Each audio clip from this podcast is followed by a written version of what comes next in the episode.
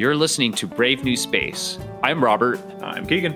And we're going to share with you all things new space and beyond.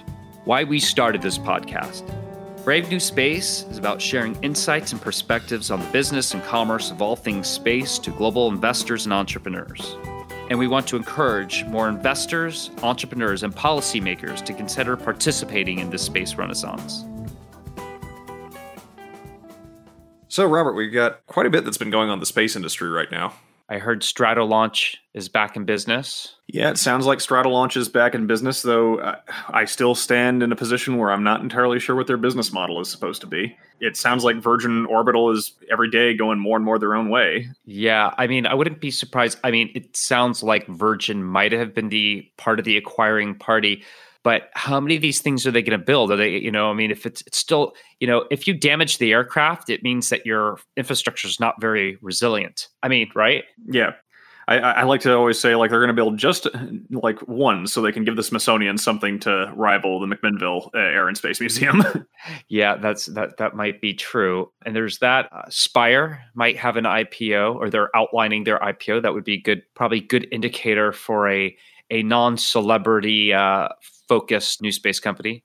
Yeah, and it is a it's a big deal for the industry because it's it's probably the most significant exit we've seen for the new space industry. I'm really struggling to think of something that is akin to this in terms of the magnitude of the uh, kind of exit that they're looking at. Robert, is there anything that you can think of from the new space industry prior to this that was an exit of this size? Well, there was the um, Earth Observation Company out of Colorado, I think, that went public, and their their name is escaping me, but I think that they had gone, but they were using large sat. I mean, they were using large satellites. I don't think there is yet any company that had a sole focus of using smaller satellites that has gone from being l- literally a private startup to uh, to a potential IPO. Yeah, Planet never really went in that direction. It's uh, which is surprising. I mean, to be honest, given the level of success they've enjoyed. But uh, yeah, this is pretty significant for the industry and not just for it being an arbitrary investment milestone, but it shows a greater maturation of the new space industry. It shows that the industry has reached a point where it is probably more durable than it has been in previous eras. I mean, pretty much if you know there was a flicker from an administration on what their budgets were going to be or if there was a any kind of recession beforehand you'd see a lot of the new space industry just get wiped out overnight more so than you know pretty much any other sections of the economy. And if we're seeing this normalization of the industry it, it is a really good sign for its resilience going forward yeah, certainly. And then shifting towards a well known company, SpaceX, I guess this weekend we have, as you indicated with me yesterday, Elon's sharing, I guess this weekend, and his annual Starlink update. Yep. Well, the annual BFR update. Yep. This is, uh, this will be concept video number three or four, depending on who you talk to. So, yeah, a lot's changed from a technical perspective. More importantly, it's been interesting watching Elon's tweets because as time has gone on with the BFR, the things he has to explain about design changes sound more begrudging. Like it's more along the lines of him acquiescing to what his engineers probably were telling him for a while. But that's not a bad thing by any means. That means that they're focusing on getting something that is able to get out the door, doesn't have a lot of bells and whistles and can be a reliable product rather than something that is really trying to showcase a whole lot of really clever technological innovations. But this is going to be significant because they actually have a product now uh, to demonstrate, not just not just more concept art. Now, now obviously SpaceX has had a product in the form of the Falcon series for a while now, but this will be the first time that the BFR will be at least in a prototype stage that they can demonstrate. Yeah, and maybe 2020 will be the year for private manned space given that several of the suborbital companies might actually be flying. I know this is like almost a uh, 10 plus year running joke, but it looks yeah. like Virgin Galactic might actually be flying.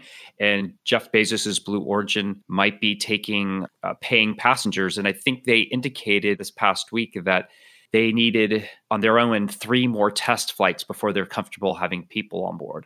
Right. And, you know, anytime we talk about Blue Origin, we really have to put a big asterisk next to it because Blue Origin and SpaceX could not be more different in terms of how they conduct their PR. Because pretty much everything about SpaceX these days, especially when it concerns the BFR, I mean, you can pretty much just go online and Google what, you know, the thing looks like from day to day because they're building it out in the open in Boca Chica But when you talk about Blue, you have to remember just how secretive they run everything. So that's, you know, anything we hear about them is done almost entirely from the rumor mill, whereas SpaceX, you know, couldn't keep a secret about BFR if they wanted to from the way they're building it right now. So we can take, you know, uh, Blue Origin at their word but that's about all we have to go on, really. And those initial flights will be suborbital. But shifting back over to SpaceX, 2000 might be the year when they're going to start taking some commercial crew to the space station. So, yep. so you would see potentially both suborbital and orbital human flights, which would be uh, uh, another a, a large, a definitely significant milestone. It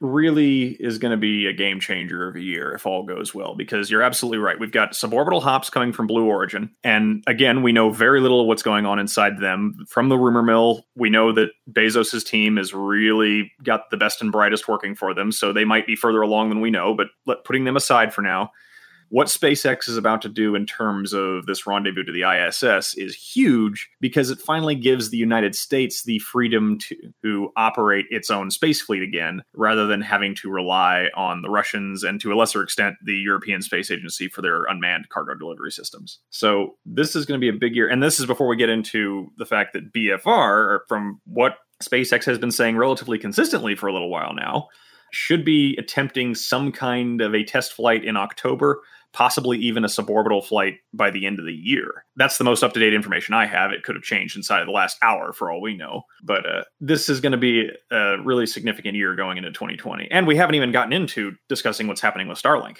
Exactly. But in regards to these milestones in human flight, we'll then get a lot of, we'll start developing best practices and learning what doesn't work with everything on the could be regulatory side, how you get your paying flight participants in terms of their health checks. I think we're going to learn a whole lot. I mean, we're going to probably generate new data about how do just non-professional space astronauts fare in space, even if it's just for relatively short durations. And then if SpaceX picks up some of the commercial crew flight as in as intended and contracted with NASA, Will Russia shift back over to taking more space tourists or be taking more ESA astronauts or Russian cosmonauts? So I'll be kind of interested to see what how Russia adapts with SpaceX's entry into the man market. And this is a big can of worms that we haven't had to deal with for a while now. So it's been said for a long time that Russia is talking seriously about more or less decoupling the Russian segment of the International Space Station to serve as the platform for what I suppose we could call Mir 2. For a long time, those threats have not been taken particularly seriously, partly because the United States has essentially, Russia has launched a lot of those components, but the United States has paid for 80% of the development of the ISS and is kind and is functionally the main source of revenue for the Russian space agency. So, but if Russia is put in a position where that source of revenue is now being denied, from the fact that they're from not only the embargo on RD 180 uh, engines for the Atlas series of rockets, but also from the United States simply not needing to fly on the Soyuz system anymore, it's entirely possible they might might make good on those threats. What's going to be interesting to watch is is if the United States now has an alternative launch system to be able to get its astronauts into orbit, there's no reason why the Europeans couldn't also fly out of that as well. I mean, really, what's stopping ESA from going to SpaceX and saying, like, yes, we'd like to station three Dragons and uh, accompanying launch vehicles down in French Guiana for the foreseeable future to fly out of the Ariane co- Cosmodrome instead of having to go all the way to Baikonur. I mean, from a purely logistical perspective, what sp- what an American-based launch provider offers as a means of disrupting Russia's yeah, call it chokehold really on on launch services really really changes the whole game. And and then a, another unknown factor would be china. China my guess probably has will f- fulfill its own launch for manned domestically and and it's probably got a, a deep pipeline since they're planning on developing or have plans on developing their own space station. But i'm sure the subject will get broached. Why not take a few uh, foreign astronauts along for the ride? Absolutely. For fee. Exactly. It's it's going to be interesting watching the Chinese because their whole attempt at spaceflight has been to become cost competitive via mass production rather than focusing entirely on reusability like uh, SpaceX and Blue have been focusing on. Now, that's not to say that they might not eventually include some degree of that, but let's look at it purely from the perspective of how their business model, if you can call it that, is set up right now. I think it's entirely possible the Chinese might offer to take a foreign astronaut. The my big question is from where and why would they necessarily want to go if SpaceX is still going to be cost competitive and is probably going to be the leader in terms of safety compared to the Chinese for the foreseeable future? China is always an interesting country to talk about in terms of space because you're never entirely sure with any of their programs, space or otherwise, just how committed they actually are to anything more than a propaganda project. So I would be interested to see on what the Chinese are going to do in terms of trying to maybe upstage SpaceX or more importantly to make the Russians look bad. But I'm not entirely sure if those programs would have really any staying power to them. Although they do have, you know, thousands of people working on their various programs and they tend to design their programs around dual use, meaning for both civilian slash commercial and military applications. So I would say it's a to be determined when it comes to China, from my opinion. Absolutely. It'll be interesting to see how they move forward. It's it's possible that the Australians might want to, you know, it might be let's back this up a little bit. One uh, fun thought with China is they might be able to offer some lesser powers smaller countries that don't have nearly the kind of budget as even American private corporations do a lot of the time, the chance to be able to to essentially jumpstart small space programs. Now, I'm not talking, you know, like I'm not saying like a country like Brunei is going to wake up tomorrow and have themselves a, a functioning space program but Kenya has a space program that has been trying to get off the ground for a little while now. They have the advantage of being equatorially based and really only having to flying over the southern tip of Somalia if they want to be able to get into space on from an equatorial launch over the ocean. So they can launch prograde from an equatorial position. You have the Indonesian space program, which doesn't really get a lot of press. It's possible Dubai might even look into it. They've talked about space tourism for a while now. Singapore. Singapore, of course. Singapore though has the money to throw around, so it's yeah. They if they go they, they if they go after Chinese rockets, it's also worth remembering that Singapore has kind of lives on a knife's edge. They have to kind of play nice with everybody, especially the big power in their region. So if they buy Chinese rockets, it will not necessarily because they're looking for the savings. It will be because they want to maintain good relations with China. And from an infrastructure perspective, it's just going to be easier to get rockets shipped from Beijing than it is all the way across the Pacific from, you know, Los Angeles or Boca Chica. Yes. And then uh, looking back at the you had you had hinted to Starlink. So it seems that the groups like SpaceX and Blue Origin recognize that carrying payload to space for other customers is still a relatively limited market if you're talking about large communication satellites. But they've recognized that if they can help connect the rest of the world with internet services, that's actually a quite a nice potential revenue stream for them and that's why you have you've got OneWeb, you have SpaceX with Starlink, and Blue Origin's Kuiper satellite internet project. And the question remains, and this is something we could get into much deeper later on uh, in a different episode, but this Starlink uh, large constellation approach that these companies are proceeding to go after opens another possibility. So we've seen in very rare cases a transition away from the rideshare to orbit model for small sat into launching these very large constellations on single launches. The most recent was one that was launched out of India in 2018 that I can remember, which was around 150 satellites going up in one go as part of a single constellation. And I believe it's about 60 satellites for Starlink per launch that SpaceX is currently operating under. In fact, they're saying they want to run something like, I think it was like two launches a month in 2020. So they're scaling this up ra- radically. And this, from a business perspective, seems to be a play to try to make these companies, these companies are trying to make a play to establish themselves as the leaders in large constellation launches. And partly to do that for their own services, but also to build up the capacity and more importantly than anything else, the safety and reliability experience from multiple large launches to be able to, to reach all these new markets. So I think there's more than one angle we can look at this for Starlink. You know, the idea of SpaceX becoming an ISP is on its is on its own very provocative. But I think this is also something we have to consider in the race to become the dominant force in large constellation launches for small sat. And they will have to not only prove that they can get them there in orbit, which SpaceX has definitely demonstrated, but that they will be able to safely operate these satellites. You know, there's been some discussion around potential debris issues and how do you mitigate that? Can you successfully coordinate the communications that will be necessary to link all the various satellites? and then on the ground, having these thousands of satellites will probably create the need for many more ground stations around the world.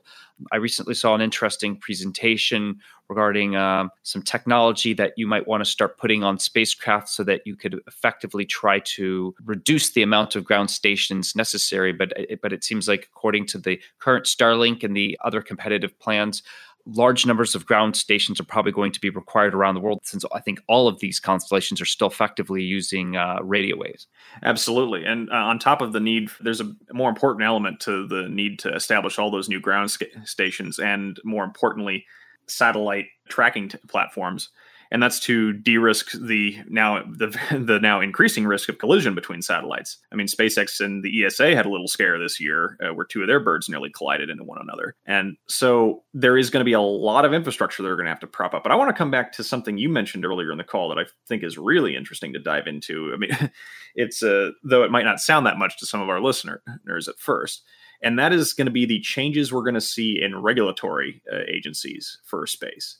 So these collision risks and the simple fact that there's just going to be a ridiculous number of satellites being put into orbit for the foreseeable future is really going to put a strain on agencies like the FAA for their long-term ability to qualify and monitor and regulate all these new networks. So, Robert, what do you see as kind of being the most interesting trend we could that could come out of this future large satellite network uh, that we're heading in the direction of from a regulatory perspective? Well, I think the agencies are still grappling, um, dealing with being undermanned, promised new resources. But I think it's going to be a mixture of, in the case where, where, where the private sector and technology is outpacing policy and regulatory regimes. And it's a hope, but but there's really no evidence behind this just yet that we might start seeing um, new software platforms come into play to try to actually help and augment both the kind of the traffic control as well as the application for these satellites to kind of expedite the process of them getting through because one of the hurdles for a lesser funded small sat or new space company is complying with licensing regime which is expensive getting mm-hmm. getting your spectrum getting your licensing you can spend hundreds of thousands you could spend greater than a million dollars just in the uh, uh, you know the the licensing regime regarding you know licensing for your spacecraft, and then you have your separately you know what spectrum you're operating on. And government could definitely improve efficiency and processes, but I think it's going to not just be a matter of hiring more, you know, having more heads, but actually trying to integrate new technology to streamline both the intake, the application, and the management and coordination of these uh, different operating entities or intending to operate entities. And it's worth noting this is definitely going to be uh, on both sides of the table, both in terms of private sector services being developed to make it easier for satellites to manage themselves, essentially, and the private sector to be able to operate with a greater degree of independence. But a lot of these new changes to software management are definitely going to have to come to the regulatory agencies as well. The big question mark, though, is going to be how these regulations are going to be able to change and adapt and allow these more independent satellite as a service systems that will, you know, new software platforms to comply with the needs of the military because there's more than a few birds up there that are not going to want to necessarily communicate with a piece of software developed in Silicon Valley uh, entirely for private sector use. And that's going to be something that, uh, if they do allow that, is going to require its whole another ball of wick in terms of regulatory reform. So it's going to be interesting to see how DoD considerations have to now play into these new regulatory uh, paradigms. There's also the fact that DoD is getting in on uh, small sat as well. There is the DARPA challenge currently focusing on you know small sat payloads to launch anywhere, anytime. There was a study put out by the Defense Department back in 2017, I believe, talking about Block 3 GPS satellite networks, which were going to be you know, relying more on small sat constellations. And this is just what's already being discussed in the open. As this technology becomes really the way, not ju- just the option. We're going to have to see a lot of work needing to be done to adapt regulatory agencies to be able to deal with with this new world. Exactly. You sort of have, um, you know, Silicon Valley, which might have the approach being a little more transparent, walled gardens, and DoD, which is very opaque, and the potential overlap or collision between the various interests there there's probably going to be a few mistakes made along the way to to kind of figure out and, and, course correct what's the best way to kind of navigate this. And I'm sure there are people within uh, DoD that are both excited and scared shitless over when they hear about you know thousands of satellites being launched. Uh, because oh, yeah. because let's let's all remember that for our audience, effectively anything in space could be a weapon. Absolutely, whether it's a lost screw or or maybe not say a weapon maybe i'll rephrase it and just it could be you know potentially uh, harmful to another spacecraft because of the velocity that these that everything is that you have up there. So that's why even when you have like an astronaut on a moonwalk if they drop something you know it's a big deal Absolutely, and this brings back uh, to a topic. Well, I'm sure we'll get into later, but uh, how these regulatory agent, how these regulatory agencies and the industry as a whole is going to deal with the fact that the more things you have flying up there, the higher risk you have for space debris overall. We may very well. We've already seen just about every country with any kind of a space program, and more than a few private sector entities have been looking into how to deal with debris cleanup. So this is something we'll definitely have to come back to later. Keegan, did I make a, a microgravity grammar slip when I said drop? I guess you don't really drop things when you're in microgravity. I'll say if a, a, a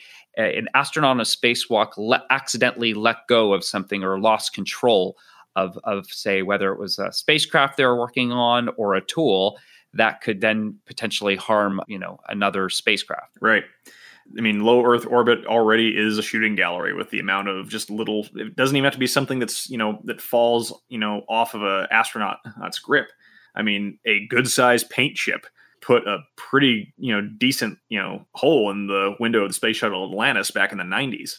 So it didn't make its way all the way through, but it pierced around, around halfway through what was, I believe, three inches of bulletproof glass. So it doesn't take much to be able to create a new threat out there in space. And then there's the new side of this equation, which is that as more satellites are put into orbit, as more services are being provided, we continue down this path to where we are no not just benefiting from space, but we are now truly dependent on it. And at that point, you now have to figure out how do we deal with the possibility of a risk from solar flares and other natural phenomenon from the sun that could potentially damage or disable large chunks of the civilian satellite network. Yeah, that's it's not an area that I have any experience regarding, but I certainly know that it exists that we could have that natural space weather events and the forecasting of space weather is actually a real thing and I know that there are organizations and companies out there that look at that. So keeping our satellite infrastructure in uh, safe in operation is really a lot more important than most people here on the planet would realize. And this is a topic, uh, again, I feel like so much of what we're doing right now is listing topics for later discussions.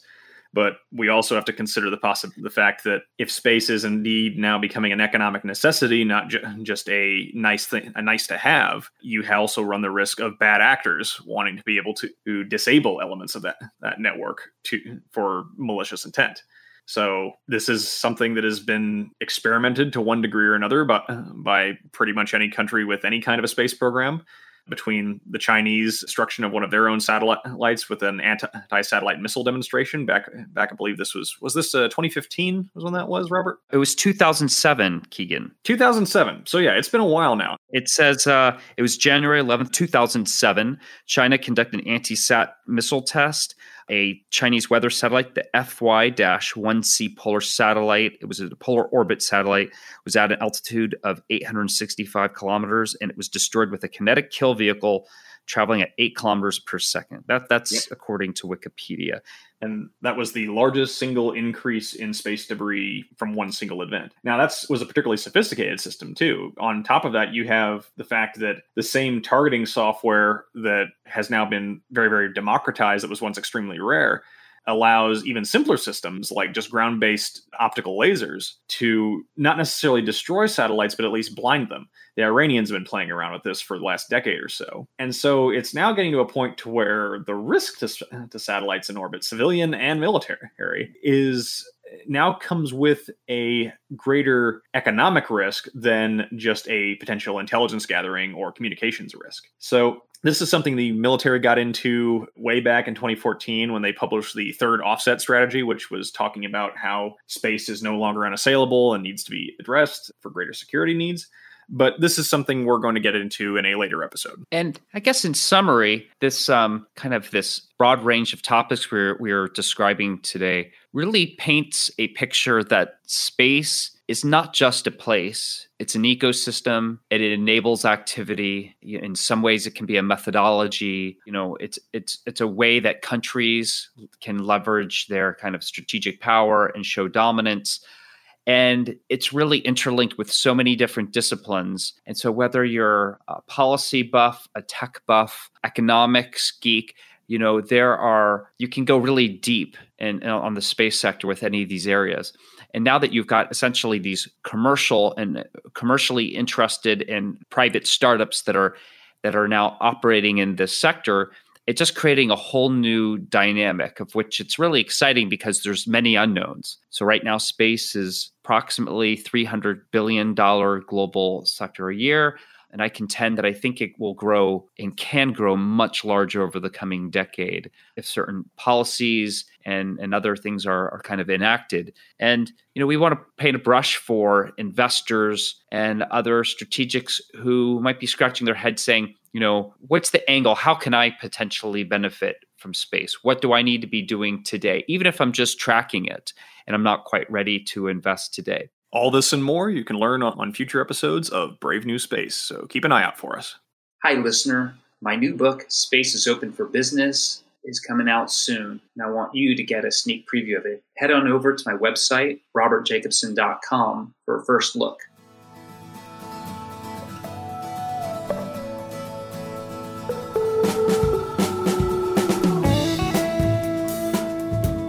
Thank you for listening to Brave New Space.